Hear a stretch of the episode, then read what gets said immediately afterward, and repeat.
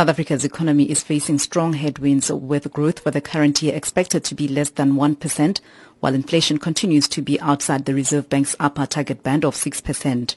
The latest figures released by Statistics South Africa show that the number of companies which have been placed under liquidation has increased. Stats SA survey statistician JP Terreblanche says these companies are from different sectors of the economy.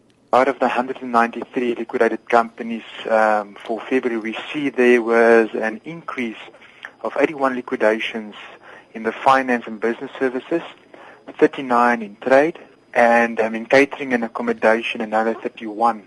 So yes, that's been a year-on-year increase of 22.2%. This means that more people have lost their jobs due to companies being liquidated. Chief Economist at ETM Analytics, George Glynos, says this compounds the challenge of the high unemployment rate in the country. When you don't have growth in an economy and you have uh, very low levels of labor absorption in an economy, uh, it's always going to be difficult. Uh, it's always going to be a difficult time for your labor market. Uh, and, and in South Africa, we've got very high levels of unemployment as it is.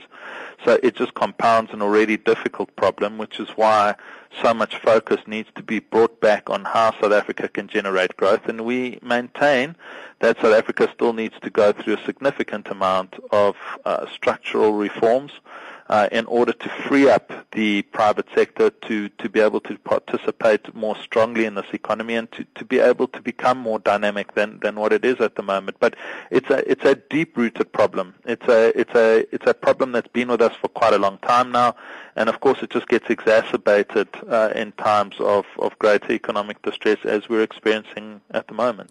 The country needs to generate growth to try and limit the impact of the current challenges. Glynos says the approach that South Africa is using at the moment will not ensure that the objectives of the National Development Plan are achieved. We're not going to achieve the, the objectives of the NDP uh, given uh, the current approach and, and the ideologies and the philosophies that we uh, utilize to build our economic um, policies.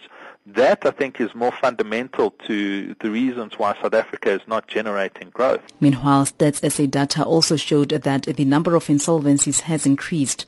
Terreblanche again. Looking at the insolvencies, you know, insolvencies refers to an individual partnership which is unable to pay its debt and is placed under final sequestration. Now that number for January increased by 7.1%. Now, we all know that the interest rate hike, hike started in July 2015 and it's been increased now four times already. And the prime interest rate is already standing at 10.5%. Now, it would be interesting to start monitoring the increase in interest rates and the insolvencies because obviously now the debt starts getting more expensive. And uh, one of the assumptions can be that we will see those insolvencies starting to increase. Just depends on the the way consumers, um, individuals react to this interest rate hike. I'm Morafe Tabane in Johannesburg.